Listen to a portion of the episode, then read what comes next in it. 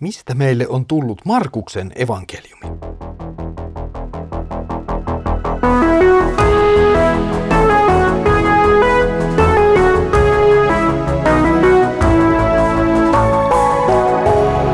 Kirjoitusten pauloissa.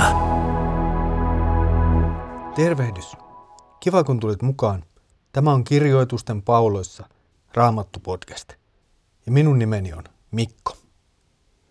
Tänään olemme yhdessä aloittamassa tätä podcastia ja tekemässä ensimmäistä varsinaista jaksoa Markuksen evankeliumista. Tänään katselemme vähän taustaa tuolle evankeliumille ja mietimme, kuka sen on mahdollisesti kirjoittanut ja miksi me oikeastaan kutsumme tuota Markuksen evankeliumiksi. Raamatusta tunnemme neljä evankeliumia, jotka on nimetty joidenkin henkilöiden mukaan. Meillä on siis Matteus, meillä on Luukas, meillä on Johannes ja nyt edessämme oleva Markus. Mutta miksi Markuksen evankeliumia kutsutaan juuri Markuksen evankeliumiksi? Etenkään kun varsinaisesti tekstiä lukuessamme se ei missään sano, että Markus kirjoitti tämän tekstin. Tiedämme toki vanhoista antiikin käsikirjoituksista, että evankeliumi on kulkenut päällekirjoituksella Markuksen mukaan. Tämän enempää emme kuitenkaan ihan varsinaisesti itse tekstistä näe. Kuitenkin historia antaa meille vähän enemmän tietoa kuin tämän. Jos teemme pienen matkan tuonne historiaan ja kuulostelemme vähän kirkon varhaisten opettajien tuumailuja asiasta, niin löydämme sieltä sellaisen henkilön kuin Frygian hieropoliksen piispan Papiaksen, joka eli ensimmäisen kristillisen vuosisadan lopulta toisen vuosisadan alkuvuosikymmenille. Hän esittelee Markuksen apostoli Pietarin jonkinlaisena ää, puhujana, tulkkina tai kirjoittajana, joka kirjoitti muistiin tarkasti, mutta ei järjestyksessä sitä, mitä Herra puhui ja mitä hänelle tapahtui. Viitaten siis siihen, mitä Jeesus puhui ja mitä Jeesukselle tapahtui. Toiselta vuosisadalta löytyy myös kirkkoisä Ireneus, joka tuumaa Markuksen olleen opetuslapsi ja jälleen Pietarin tulkki, joka kirjoitti ja tallensi sen, mitä Pietari oli julistanut. Kolmas esimerkkimme voisi olla vaikka Egyptistä, Aleksandriasta. Klemes Aleksandrialainen oli aleksandrialainen teologi ja filosofi sekä kirkkoisä toisella vuosisadalla. Hän kirjoittaa, kuinka Markus tallensi sen, mitä Pietari oli julkisesti saarnannut ja opettanut. Nämä pari esimerkkiä kertovat meille hyvin, miten ensimmäisillä vuosisadoilla evankeliumin kirjoittajana pidetään Markusta, jolla oli hyvin läheinen linkki apostoli Pietariin. Näin Markuksen evankeliumia pidetään tallenteena siitä, mitä Pietari oli julistanut ja opettanut Jeesuksesta sen perusteella, mitä oli itse nähnyt, kokenut ja kuullut. Tämä ei kuitenkaan tietenkään kerro meille lopullisesti, kuka tämä Markus oli. Kuka oli tämä henkilö, joka tallensi Pietarin julistuksen Jeesuksesta. Tavallaan mielenkiintoista on kuitenkin se, että Pietari mainitsee ensimmäisessä kirjeessään henkilön nimeltä Markus. Hän kirjoittaa, teille lähettää tervehdyksen Babylonissa oleva seurakunta, valittu niin kuin tekin, Samoin tervehtii teitä poikani Markus. Siis joku Pietarin läheisistä ystävistä ja työtovereista oli nimeltään Markus. Hän oli lisäksi jollakin tavalla tunnettu ensimmäisen Pietarin kirjeen vastaanottajille. Voisiko ehkä olla jopa mahdollista, että tämä Markus on sama Markus, jonka tunnemme myös apostolien teoista? Ja olisi sama Markus, joka jättää Paavalin ja Parnapaksen heidän ensimmäisellä lähetysmatkallaan. Nimi Markus tulee meille vastaan myös Paavalin kirjeessä Filomonille ja toisessa kirjeessä Timoteukselle. Näin siis Paavalikin tuntee jonkun Markuksen. Voisiko tämä Markus olla sama Markus, josta apostolien teot ja Pietarin kirje puhuvat, ja josta myös nämä kirkkoisät kirjoittavat? Vanhastaan perinteisesti vastaus tähän on ollut kyllä. Markuksen on ajateltu olevan Pietarin läheinen työtoveri, josta Pietari myös kirjeessään mainitsee, ja joka myös mainitaan muualla näissä raamatun teksteissä.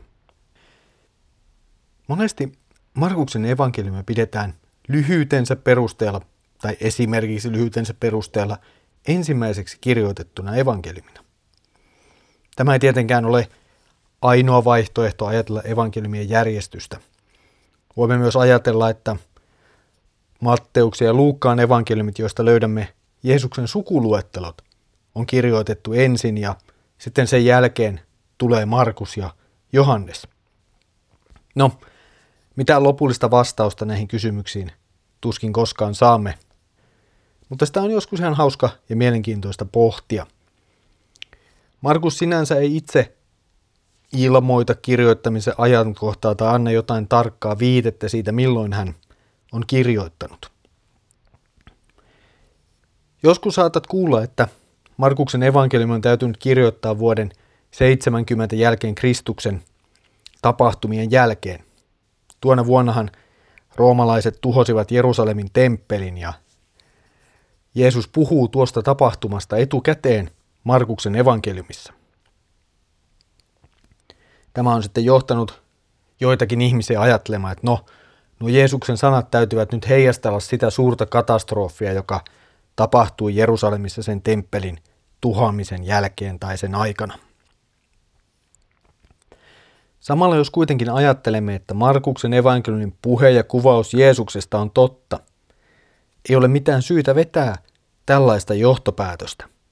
Ei ole mitään syytä ajatella, etteikö Jeesus olisi voinut kertoa meille, että tällainen asia todella tulee tapahtumaan. Samalla kirkkoisista Kleemes Aleksandrialainen ja Origenes antavat ymmärtää, että Pietari olisi ollut vielä jollakin tavalla mukana, kun evankeliumia kirjoitetaan. Toisaalta sitten toiset kirkkoisät, kuten Papaias ja Ireneus, taas viittaavat siihen, että Pietari oli jo kuollut, kun evankeliumia kirjoitetaan. No, nämä ovat tällaisia pohdiskeluja ja lopullista varmuutta kirjoittamisen ajankohdasta emme tietenkään koskaan tule ihan täydellä varmuudella saamaan. Mutta samalla on täysin perusteltua ajatella, että kysymys on kertomuksesta, joka on saatu silminnäkijältä ja tallennettu sen mukaan, mitä Pietari on todellisuudessa julistanut ja opettanut.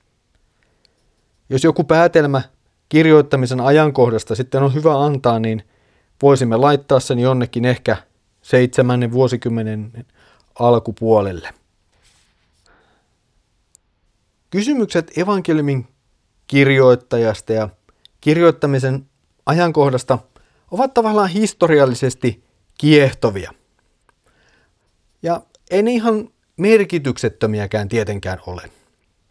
Mutta sitäkin tärkeämpää kuin kirjoittaja, se varsinainen historiallinen ajanjakso, jolloin teksti on kirjoitettu, on tietenkin teksti itse, kirja itse.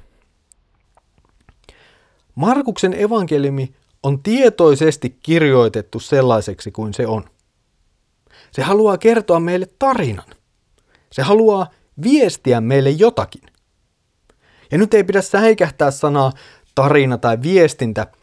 Se ei tarkoita, että puhuisimme jostakin epätodellisesta tai epätodesta sadusta, jolla ei ole mitään tekemistä historian kanssa, tai jotakin sellaista, joka olisi vain ihmisten päässään kehittelemää tarinaa.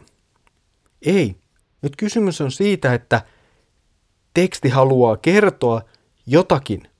Se haluaa kertoa todellista historiallista tarinaa, jolla on myös joku merkitys. Se antaa merkityksen sille, mitä tapahtuu. Se haluaa tällä kertomuksella kertoa siitä, kuka on Jeesus ja miksi hän on tullut, mitä hän on tehnyt, mitä hänen sanansa meille puhuvat. Kun luemme Markuksen evankeliumia, niin huomaamme, että monesti kerrontaa, tekstiä käydään aivan kuin Pietarin elämän kautta. Pietarista tulee kuin selittäjä kaikille sille, mitä evankeliumissa tapahtuu ja mitä se oikeastaan merkitsee.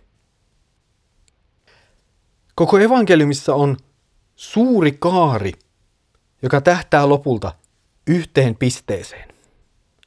Tuo piste on kirjan lopulla 16. luvussa ja sen jakeessa kahdeksan. Ulos tultuaan naiset pakenivat haudalta järkytyksestä vapisten. He eivät kertoneet kenellekään mitään, sillä he pelkäsivät. Tähän, tähän ylösnousemuksen aiheuttamaan tilanteeseen tarina tähtää. Ja ehkä sitä seuraavilla jakeilla antaa merkitystä sille, mitä on tapahtunut, ja esimerkin siitä, millaisen vastauksen ihmiset ovat antaneet tälle tapahtumalle. Matkalla tehdään monenlaisia ketulenkkejä, monenlaisia kulkumatkoja ja monenlaisia tarinoita, monenlaisia puheita ja tapahtumia. Mutta aina lopulta on päämäärä kertoa siitä, kuka on tämä Jeesus, mitä hänelle tapahtuu, sekä antaa viitteitä siitä, mitä tämä kaikki merkitsee.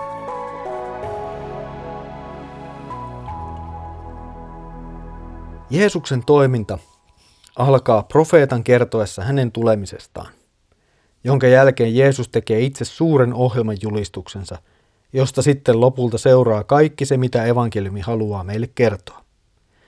Näitä palasia katselemme yhdessä, kun hyppäämme mukaan tähän tarinaan, jolla on paljon suurempi merkitys kuin osaamme itse koskaan ajatella.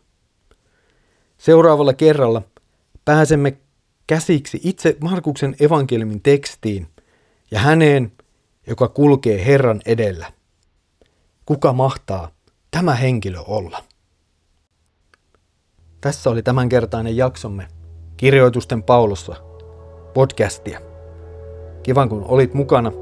Jatketaan taas huomenna. Mutta nyt Herramme Jeesuksen Kristuksen armo, Isä Jumalan rakkaus ja Pyhän Hengen osallisuus olkoon sinun kanssasi. Amen.